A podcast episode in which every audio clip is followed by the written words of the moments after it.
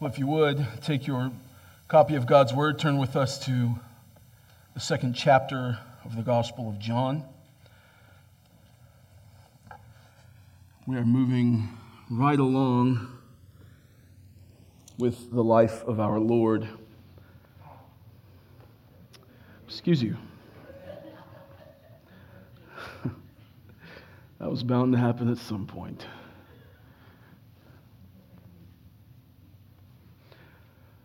As an aside,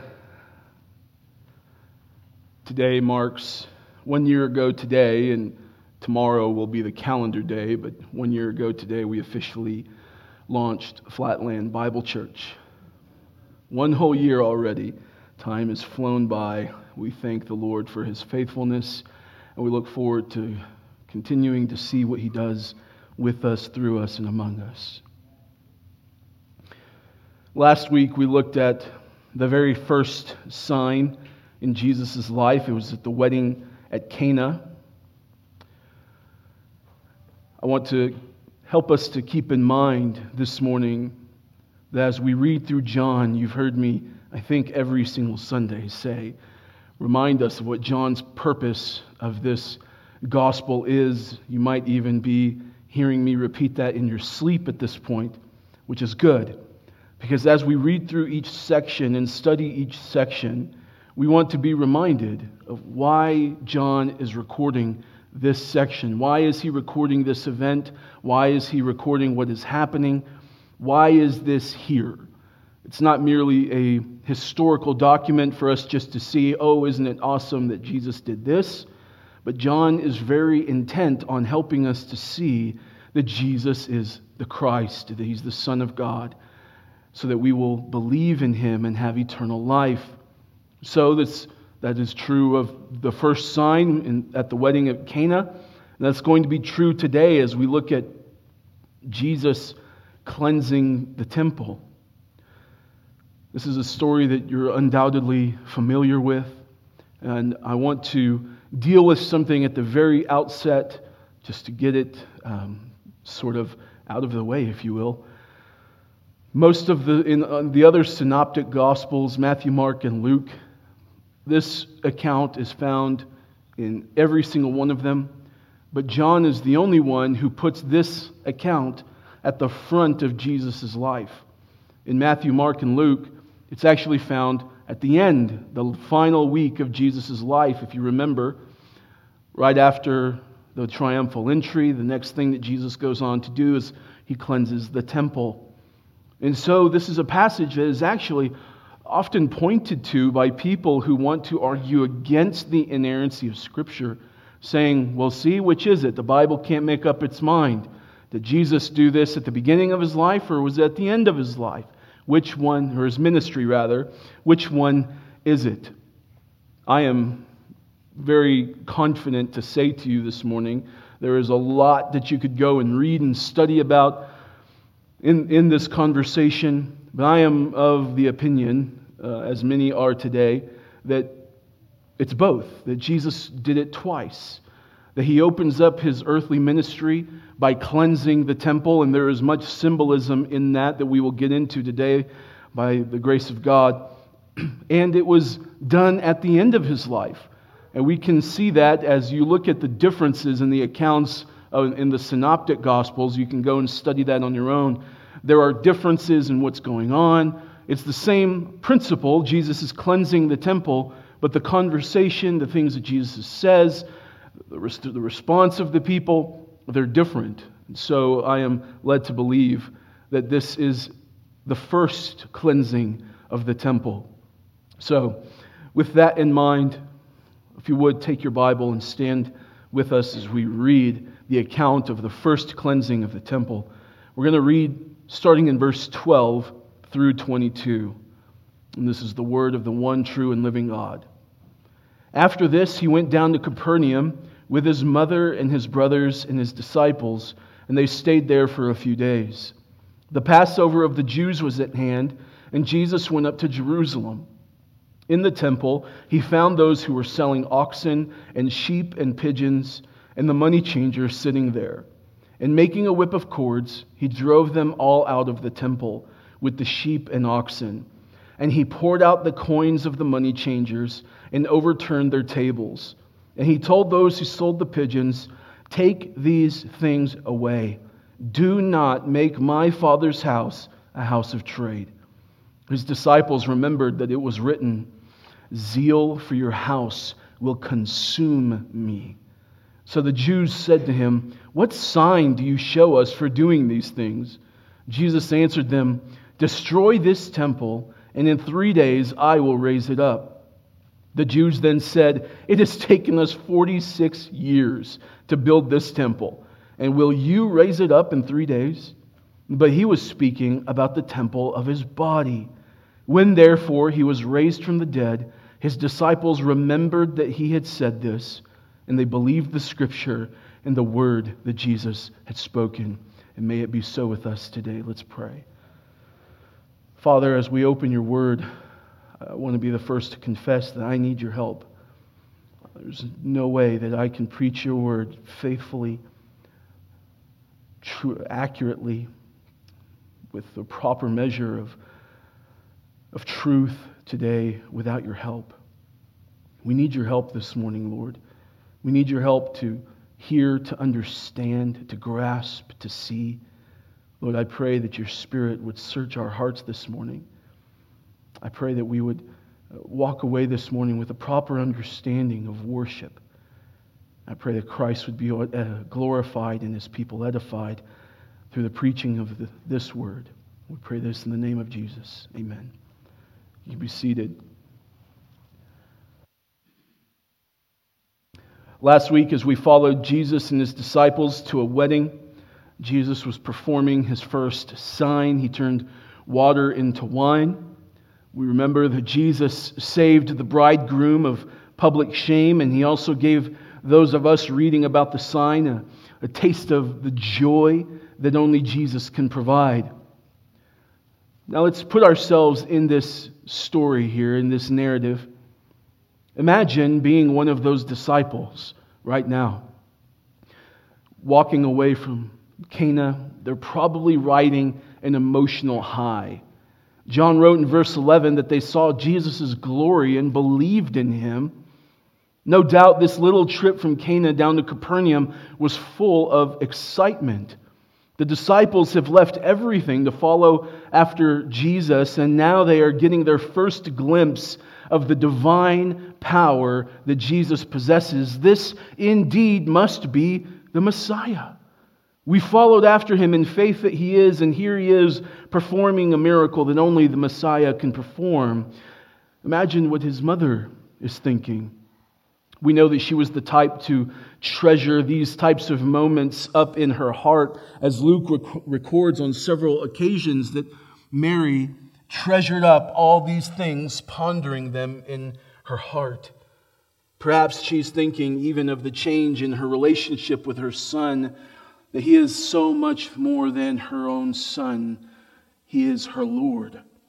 Either way, we know that this next step in the ministry of Jesus will not be quite as joyous, will it? John informs us here that the Passover of the Jews was at hand, and Jesus went up to Jerusalem.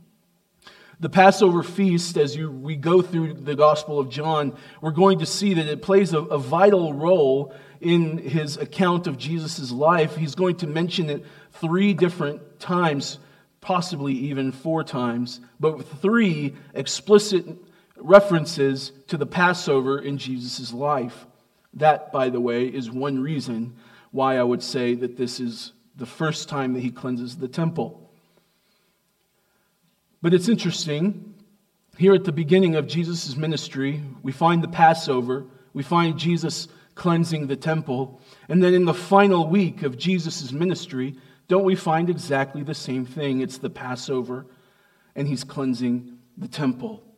And as you know, this was a significant day in the life of the Jews. People would come from all over the area to be in Jerusalem to observe the Passover.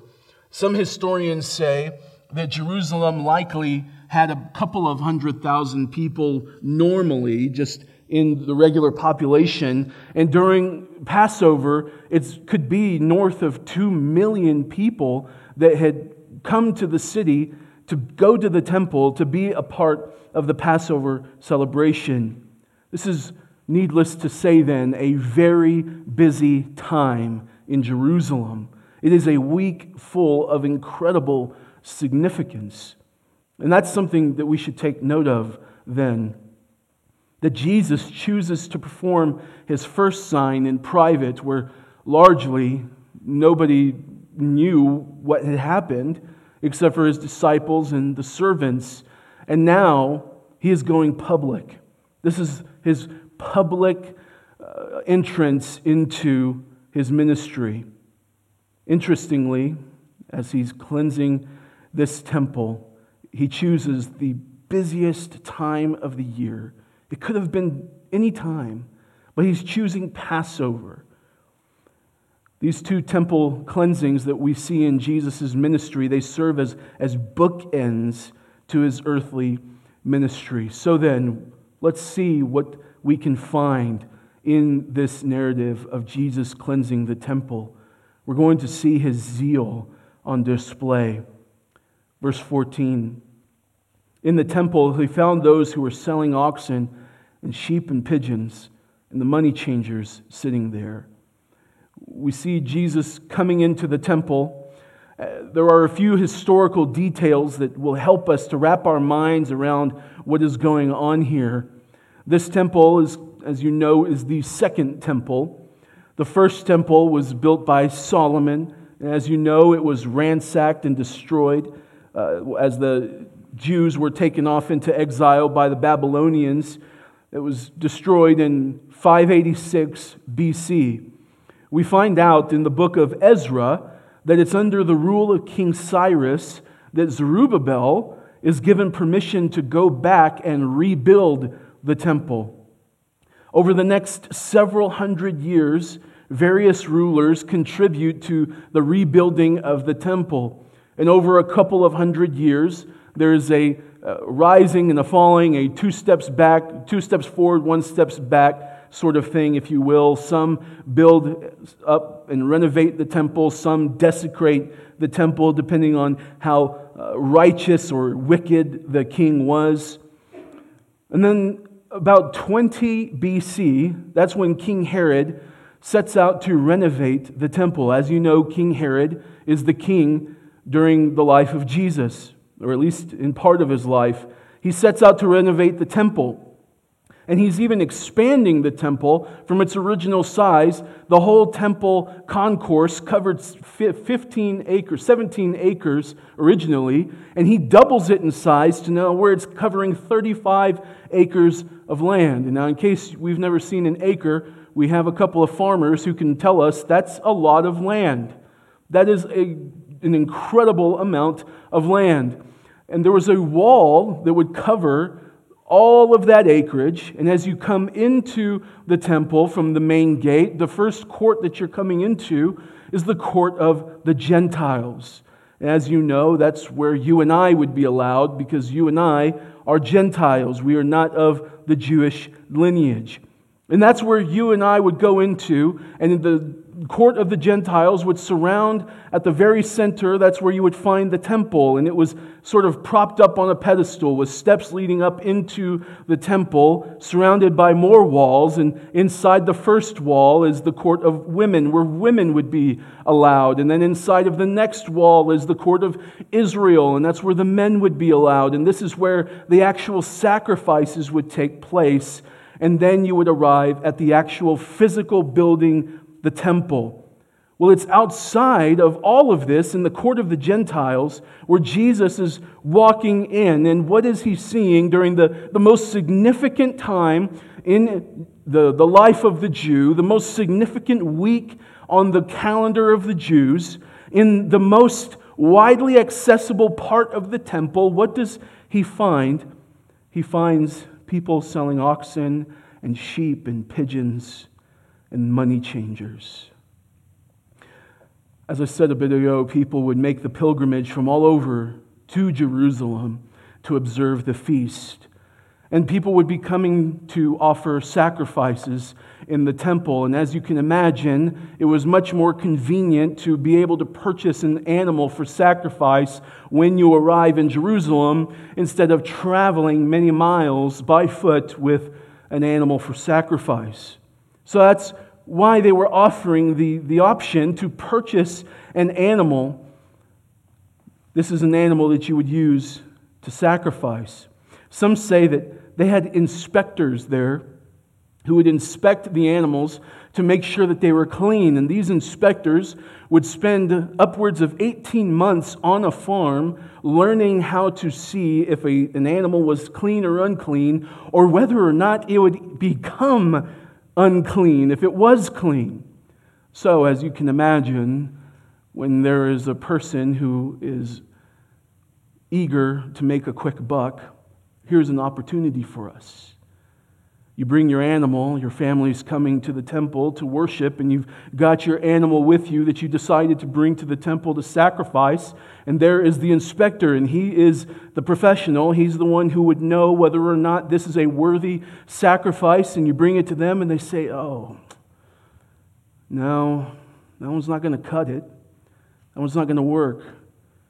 But we do have some for sale over here. Well, isn't that convenient? You've got some for sale, and nobody's animals are good enough to bring in for sacrifice. I'm sure that there is nothing amiss here. Surely the people in the temple are running a good and moral business, aren't they? As you know, the Pharisees were lovers of money. This was a really good business for the temple. But that's not all. Jesus also sees money changers inside the courtyard. Well, what are they doing? You can think of them as the kind of people, sort of a, a foreign currency exchange. Because as you come to the temple and you want to give an offering, you would only be able to give it in a certain type of currency. And so, hey, we provide that for you as well, for a percentage, of course. And this was another way that they would make a good amount of money. Some say that they would charge you two hours worth of labor, but for the amount of uh, currency that you would need to exchange, the amount of currency that you likely would have on your person, the amount that it would cost you could be a whole day's worth of labor. Now, with over 2 million people in town, you can see this is probably a wonderful enterprise for these temple workers. During Passover, you can imagine that this place is busy. During a time when they were to have their minds on what God had done for their forefathers in saving them from the Egyptian rule. As during a time when they should be coming to the temple contemplative, thinking about the Lord, ready to offer their sacrifice and confess their sins before God, to worship the one true and living God, praying, perhaps reciting Torah. Jesus walks in, and that's not the sound that he hears. He doesn't see people who are contemplative, he doesn't see people who are ready to worship the Lord. What does he walk into? Is the sounds of oxen and sheep and birds and deals being made. There are no songs of ascent being sung, and if they are, they're being drowned out by the sound of the animals. It's not God's word that you can hear being proclaimed loudly. Instead, it's the sound of business going on. This is a time where they should, most of all on the calendar, be thinking about God thinking about the blood of the lambs that were put above the doorpost to keep the household safe as the angel of death went through the city, killing the firstborn. But instead, everyone's mind is far from God, it's on business. And as you can imagine, Jesus is indignant. He doesn't walk in and say, That's fine. You know, worship God however you want, whatever works for you. He's indignant. John writes that he makes a whip of cords and he drives them all out of the temple. Sellers, buyers, animals alike. He pours out the coins of the money changers. He flips their tables over. He says, Take these things away. Do not make my father's house a house of trade. We like to think of meek and mild Jesus, don't we? We like to think of the Jesus that we see on water paintings with the feathered hair and the high cheekbones, and all that he wants to do is give you a hug. He's a nice guy, he's a nice fellow. We like the come to me, all who are weary and heavy laden Jesus, and we forget that Jesus is also the table flipping, whip of cords making Jesus. My friends, if we think for a moment that this was a calm and relaxed moment in Jesus' life, we would be sadly mistaken. There is lots of passion in this text. And we know that to be true because the text that's referred to, that they were reminded of, is from Psalm 69 that says, Zeal will consume me. That is, passion will overwhelm me. Passion for your house will be all consuming. Jesus didn't physically harm anyone, but he was very stern and assertive he was filled with a righteous and holy indignation.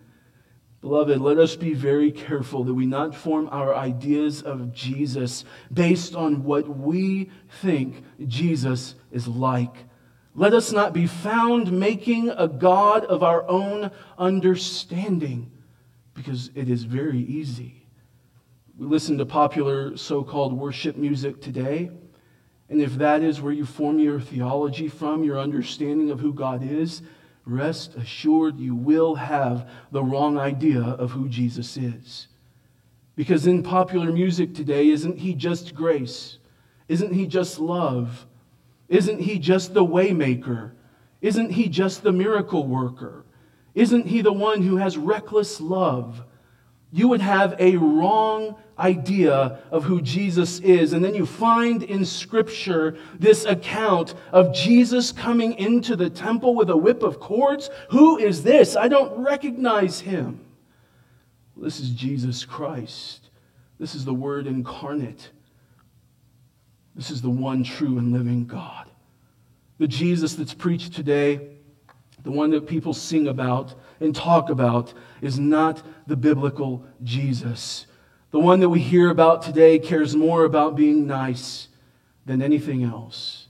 He's not concerned with your holiness. He's not concerned with sin in your life. He's not concerned with how you worship him. Any old thing will do. He just wants you to be happy as long as you have a verse on your coffee mug. Jesus is content. No doubt the Jesus of today is not the Jesus of the Bible. And as such, it is a Jesus that cannot save. When we prop up a false image of who Jesus is, that Jesus cannot save you. This is what we must grasp about Jesus that he is nothing like us. You and I are not perfect, yet Jesus is absolutely kind and merciful and gentle and also just and righteous and holy and indignant towards sin. He is perfectly all of those things all at once.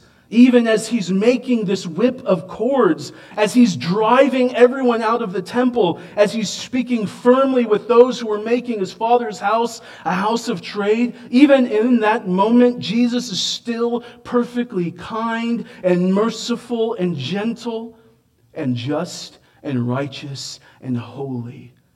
That means that even today, he's all of those things.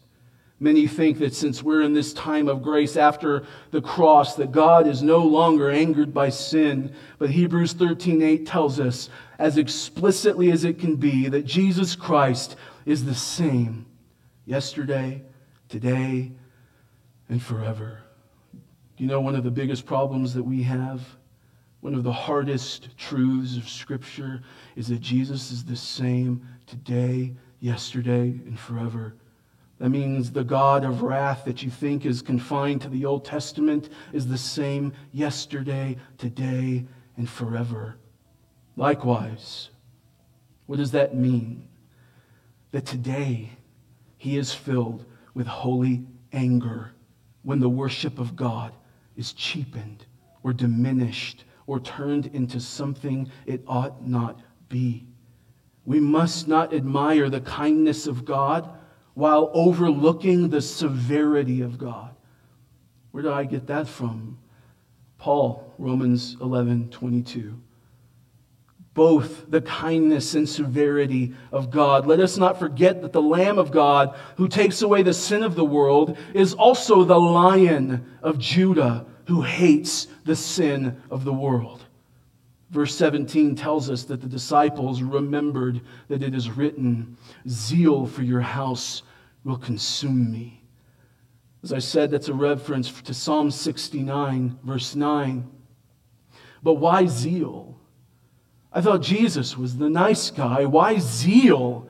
Why, why passion? Was Jesus ultimately passionate about the second temple, the 35 acres that it took up, the, the walls?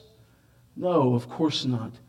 Jesus is ultimately concerned about what the temple is there representing, that it is the meeting place of God and man. This is where God and man meets. It is where sacrifices for sin are offered. And it is the place where people come to worship the one true and living God. And here are these people turning it into a house of trade, a marketplace, as though it's just any old thing. It's important for us to see here Jesus isn't rebuking the practices themselves. Did you notice that? He didn't say, stop selling animals. What did he say? Take these things away.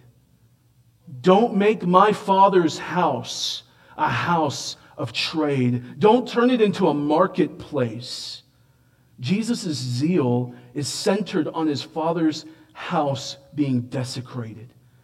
In the synoptics, Jesus does rebuke the people for their deceitful practices. In Matthew, Mark, and Luke, he kicks everyone out and says, It is written, My house shall be called a house of prayer, but you have made it a den of thieves. In both instances, Jesus is clear, clearing out the temple. But in our account, the primary thing that John is drawing out is Jesus' zeal for his father's house. It's helpful for us to read the rest of the passage that verse 17 points us to, Psalm 69. This is what it says. For zeal for your house has consumed me, and the reproaches of those who reproach you have fallen on me. David is saying in that psalm that what has come against God has come against him. The terrible things that are done against God, it's as if they have been done against David. It is a heart wrenching psalm where David is pouring himself out before the Lord and describing the immense pain that he is experiencing. And why is he experiencing that pain? It's because the reproaches that have been done against God have come upon him. What does that mean? He's so heartbroken and overwhelmed because of what people are turning worship into. That is what is breaking David's heart. And how often do we hear today? People can worship however they want. You, you have your way, you have, I have my way. But what does God say? What about God's way? How God cares about his worship. Here, Jesus has zeal for the house of the Lord. And this is a prophetic foreshadowing of Christ in Psalm 69. Christ is angered at this moment because he knows his Father is angered by this. He knows his Father is angered when that which is consecrated unto the Lord is desecrated. Being God himself, he experiences this holy anger and he cleanses the temple of God, which is also fulfilling another passage. I want you to turn to Malachi chapter 3 with me. In case you've never heard of that book, it's right before Matthew. Malachi chapter 3. This is fulfilling another passage. And as we read this, you're going to notice John is kind of following this theme. Chapter 3, verse 1, the Lord speaking, Behold, I send my messenger. Who is that? It's John the Baptist. He will prepare the way before me. We've already seen that in chapter 1. And the Lord, whom you seek, will suddenly come to his temple. Well, isn't that exactly what's going on now? The, the, the messenger came preparing the way, and then now the Lord whom they seek has suddenly come to the temple. And the messenger of my covenant in whom you delight, behold, he is coming, says the Lord of hosts. Well, that sounds like excellent news, doesn't it? The Lord is coming to the temple, verse 2. But who can endure the day of his coming?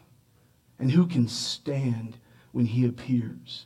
For he is like a refiner's fire and like fuller's soap. He will sit as a refiner and purifier of silver, and he would purify the sons of Levi and refine them like gold and silver, and they will bring offerings of righteousness in righteousness to the Lord. Then the offering of Judah and Jerusalem will be pleasing to the Lord. What does that tell us about this, the offerings that are being given at that time? That they are not pleasing to the Lord. Do you know there is a way that you can worship the one true and living God that is not pleasing to Him? We think that any old thing will do. I can do it my way and you do it your way. And we completely forget that God has given us the way. So we can bring worship to Him that, as it is written in the prophets, God despises. He says oftentimes, Get your sacrifices away from me. I can't take it. They are grossly displeasing to God when we make worship something of our own invention and we completely disregard what God says. After all, worship, if you hear nothing else, is not about you. Worship is not for you. Worship is about and for the one true and living God. That is the significance of the cleansing of the temple Christ is coming in as a refiner's fire, and he is purifying his people so that they will bring offerings in righteousness to the Lord. The temple was where the place where people worshiped God. It's not the place where you buy and sell. It was the place where God would meet with man, not where man would make a profit. We see the Son of God is zealous about the worship of God. But as you know, whenever Jesus confronts us in our sin, it is deeply offensive. Let's look at this confrontation with the Jews, verses 18 through 22. So the Jews said to him, What sign do you show us for doing these things? What sign do you show us for doing these things? As always, the Jews come to Jesus looking for a sign and to question his authority. They come to him and essentially they're asking, Who do you think you are? You, you come in here and clean out the temple as though you have the authority to do so. You better produce some credentials. Show us who you think you are. And they're asking for a sign. They're asking him to, to show them that he's the Messiah. Because only the Messiah would have a higher authority than the ones who are uh, in, in charge of the temple. So that's who you must think you are, right? Show us a sign. We can see here that the Jews understood this act to be Christ demonstrating some measure of authority. But they don't say, You weren't supposed to do that. We have the right to do this. They knew they were wrong. They said, Who do you think you are coming in here talking to me like that? Who do you think you are coming in here and interrupting our good thing that we had going on? Show us a sign.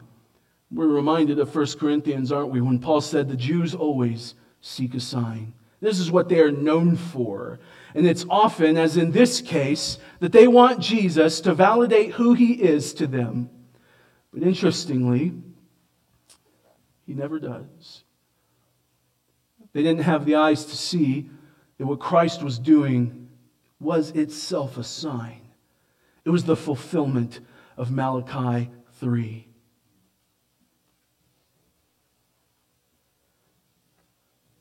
They aren't asking him why he kicked everyone out. They're not asking him why he said what he said. They must have some level recognized that he was right. And as they ask for a sign, what does Jesus say? Destroy this temple, and in three days I will raise it up. Don't you just love the way that Jesus is never forced into a corner? Never. He never bends to the will of his adversaries. You see, the thing that they are completely missing is, once again, that what Jesus did is itself a sign. He is asserting his authority here because he's the Messiah. He cleansed the temple because it is, he is the Son of God, and this is the temple of God. He predates the temple. The temple is ultimately pointing to him. The Jews don't get it. They don't understand what he's saying. What do you mean, destroy this temple? As you remember, I said just a bit ago that they started renovating in 20 BC, and here we are nearing 30 BC, and they're still renovating the temple. They're still working on it. And historians say it's not even completed until the early 60s AD, only to then be destroyed a few, few years later in AD 70. And here they are, they're hearing him say, You destroy this temple and you're going to raise it up in three days? Are you kidding? It's taken 46 years, and we're still not done. If anything, this is a cut down to themselves, isn't it? It's taken us 46 years, and we're still working on it. But you're going to do it in three days. Yeah, sure. Now, on the one hand, as we read this, we can think to ourselves that Jesus wouldn't even need three days if he were talking specifically, literally, about the temple being destroyed, Jesus wouldn't need three days. He would need three seconds. He wouldn't even need that much time. He could instantly raise it back up. If he wanted to, of course. Further, why would they destroy the temple anyway? Jesus is telling them that if they were to destroy the temple, he could raise it back up Jesus knows very well they idolized this temple. This was a source of national pride and religious pride for them. There's no way they're going to destroy this temple. Jesus knows quite well what he is saying here. It is everything to them. The temple is where they are honored, it's where they have their status, it's where they exercise authority. And not to mention, it's the place where they can make good money. It isn't the love of money, the root of all evil. Once again, Jesus is not pinned down by questions, but he pins everyone else down with his piercing statements. Thankfully, we find out in verse 21 that Jesus wasn't speaking about the temple physically, he was speaking of the temple of his body. Otherwise, you and I would still be confused today, just as the disciples evidently were, because John writes in a very honest tone, we didn't get it until after he was resurrected. After he was raised back up, then we understood what Jesus was saying. So that means even the disciples are sitting here listening to Jesus saying, What is he talking about? He's going he's going to raise the. I don't understand, but I know that he turned water into wine. Let's just hang around. Evidently, something good's going on here. Maybe he'll tell us later what he meant. This is very similar to what Jesus spoke in Matthew 12 39 as the Pharisees once again are asking for a sign. An evil and adulterous generation seeks for a sign, but no sign will be given to it except the sign of the prophet Jonah. Here he is confronted with this evil and adulterous generation seeking for a sign, and he's essentially saying the same thing. The only sign that they will be given is that he will raise from the dead after they kill him. This is a challenge. Destroy this temple, and in three days I will raise it back up. the sign they will be given is the vindication of all that Christ ever did and said. It will be the event that will prove that he is the Son of God. It is his resurrection from the dead. But until then, he owes no one anything. He doesn't owe these religious leaders a sign to satisfy their evil and adulterous hearts, so they won't get one. Jesus' words here are so veiled that his disciples are there confused. They've seen his glory manifested at the wedding in Cana. It says that they believed in him. They still don't understand that this Messiah was not coming to fulfill all of their wildest dreams. He was coming to suffer for sinners. And don't we see that all throughout Jesus' life that his disciples just don't get it? They don't get it. They don't get it. They don't get it. Even up until the night of Jesus' betrayal, Peter says, This will not happen. I'm going to go with you to the death. It's not going to happen because the Messiah was a conquering king. He wasn't a suffering servant.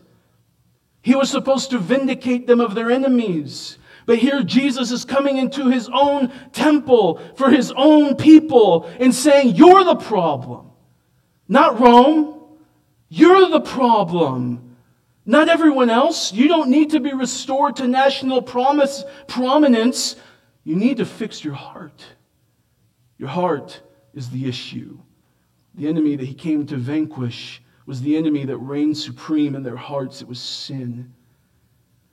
John is very clear in pointing us here to the reality that Jesus ultimately is the true temple.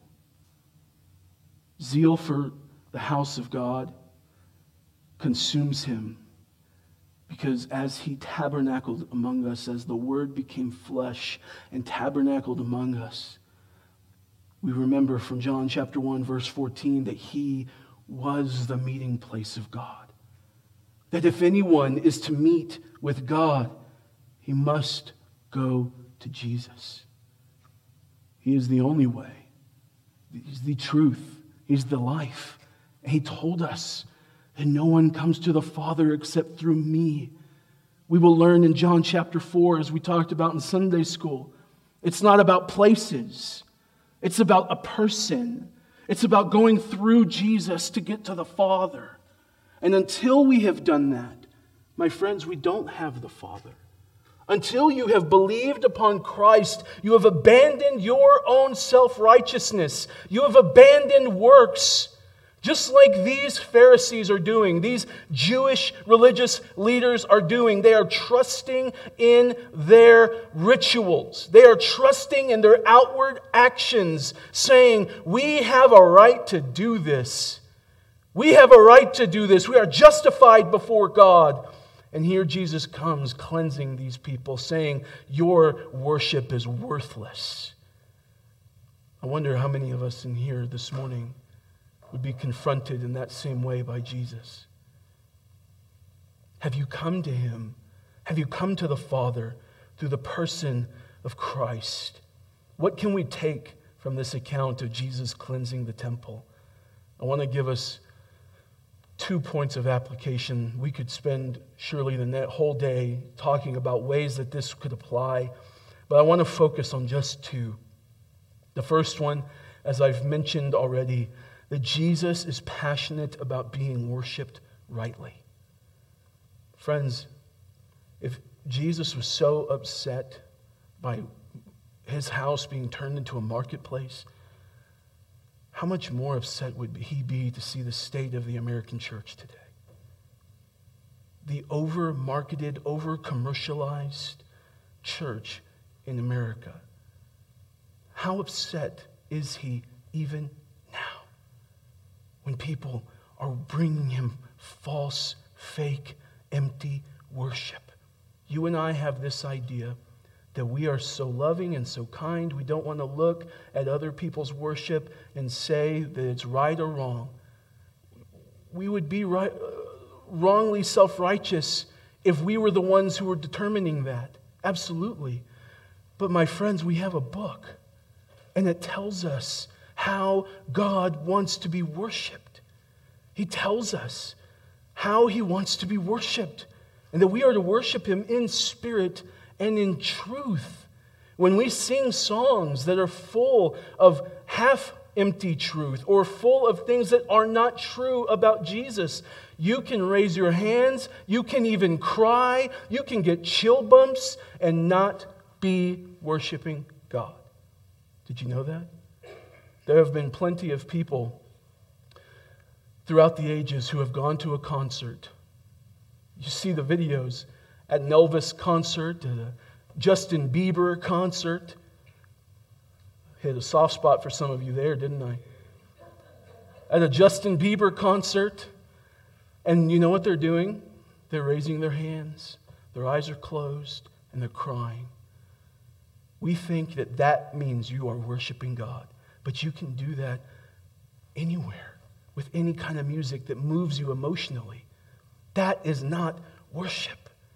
What worship is, is what God has defined it as. It is telling the truth, proclaiming the truth of who God is, who He is. That is where true worship is found.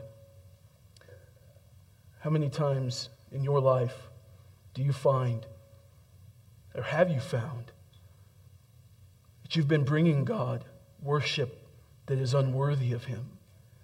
Voddie Baucham said, quote, the modern church is producing passionate people with empty heads who love the Jesus they don't know very well.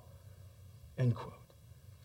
We have today, we don't call our church services church services, they're called a worship experience.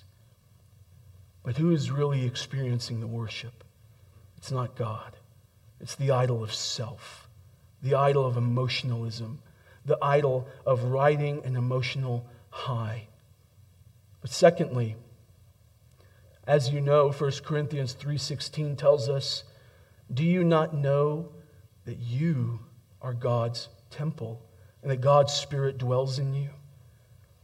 Jesus came in to cleanse the temple because they were not worshiping God rightly, and that they had turned the meeting place of God and man into a marketplace. You know, in 1 Peter, when we went through that, Peter says something very piercing that it is time for judgment to begin where? In the household of God. That would be you and I. Judgment it is time for judgment to begin in the household of God. Now, as we stand here having this whole canon of Scripture, we know that Jesus is the, the true temple. He's the ultimate fulfillment of the temple. But Scripture also tells us that if we have the Spirit dwelling within us, that we are the temple of God. So, as you examine your heart here this morning, what ways have you desecrated that which is to be consecrated? Let us be reminded that the church is not the only place where Christians worship. We worship God with our life. You're not the temple of God here in this building. If you are a believer, everywhere you go, you are the temple of God. We worship God with our lives when we are a living sacrifice. As Paul tells us in Romans 12:1, look at your life. Are you living as a living sacrifice unto God? Are you a living sacrifice? That means your way, your desires, your goals, your aspirations, they die at the altar before God. Hebrews 13 tells us to continually offer up a sacrifice of praise to God, the fruit of lips that acknowledge His name, and to not neglect to do good and share what you have. He says that these are sacrifices unto God. I know that we live in a time where everyone is so busy. In America, this is our biggest problem. I'm convinced of it. That we are trained and taught and brought up to chase the American dream, to chase bigger, better of status, your career, that we are taught and raised to believe and to live in such a way where we are building our own kingdom. No doubt the temple on the day that Jesus walked in was busy and crowded. All of this commotion had distracted from the worship of God. So, what ways in your life have you, has busyness in the commotion of your life crowded out the worship of God and distracted you from worshiping God with your whole life? My friends, what tables need to be flipped? Understand that Jesus is zealous for this. He's not saying it would be really nice if you would. He is zealous and passionate about his people living and honoring him and worshiping him with their life. Plenty of people find themselves to be too busy for church, too busy to study the word, and too busy to pray. But let me ask you when was the last time that you were too busy with church, too busy with serving, too busy with study, too busy with prayer to do other things? You want to see where your priorities are? When you get busy, what goes out the door? That will tell you where your priorities are.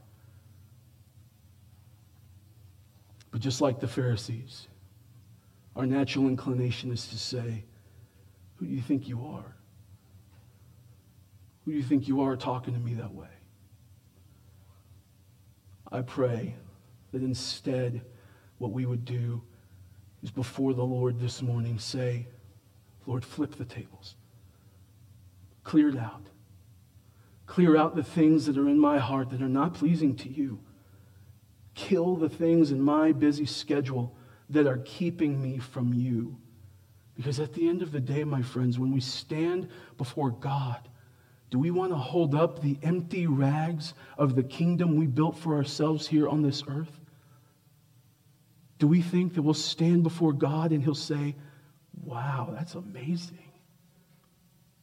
Or do we want to stand before Him with cuts and bruises and blood still pouring out of us, saying, I gave my life for you because you gave your life for me? Do we want to stand before Him knowing that we lived as a living sacrifice? We didn't live according to the American culture, but we lived according to what God spoke. Which one is it for you this morning? Let's stand.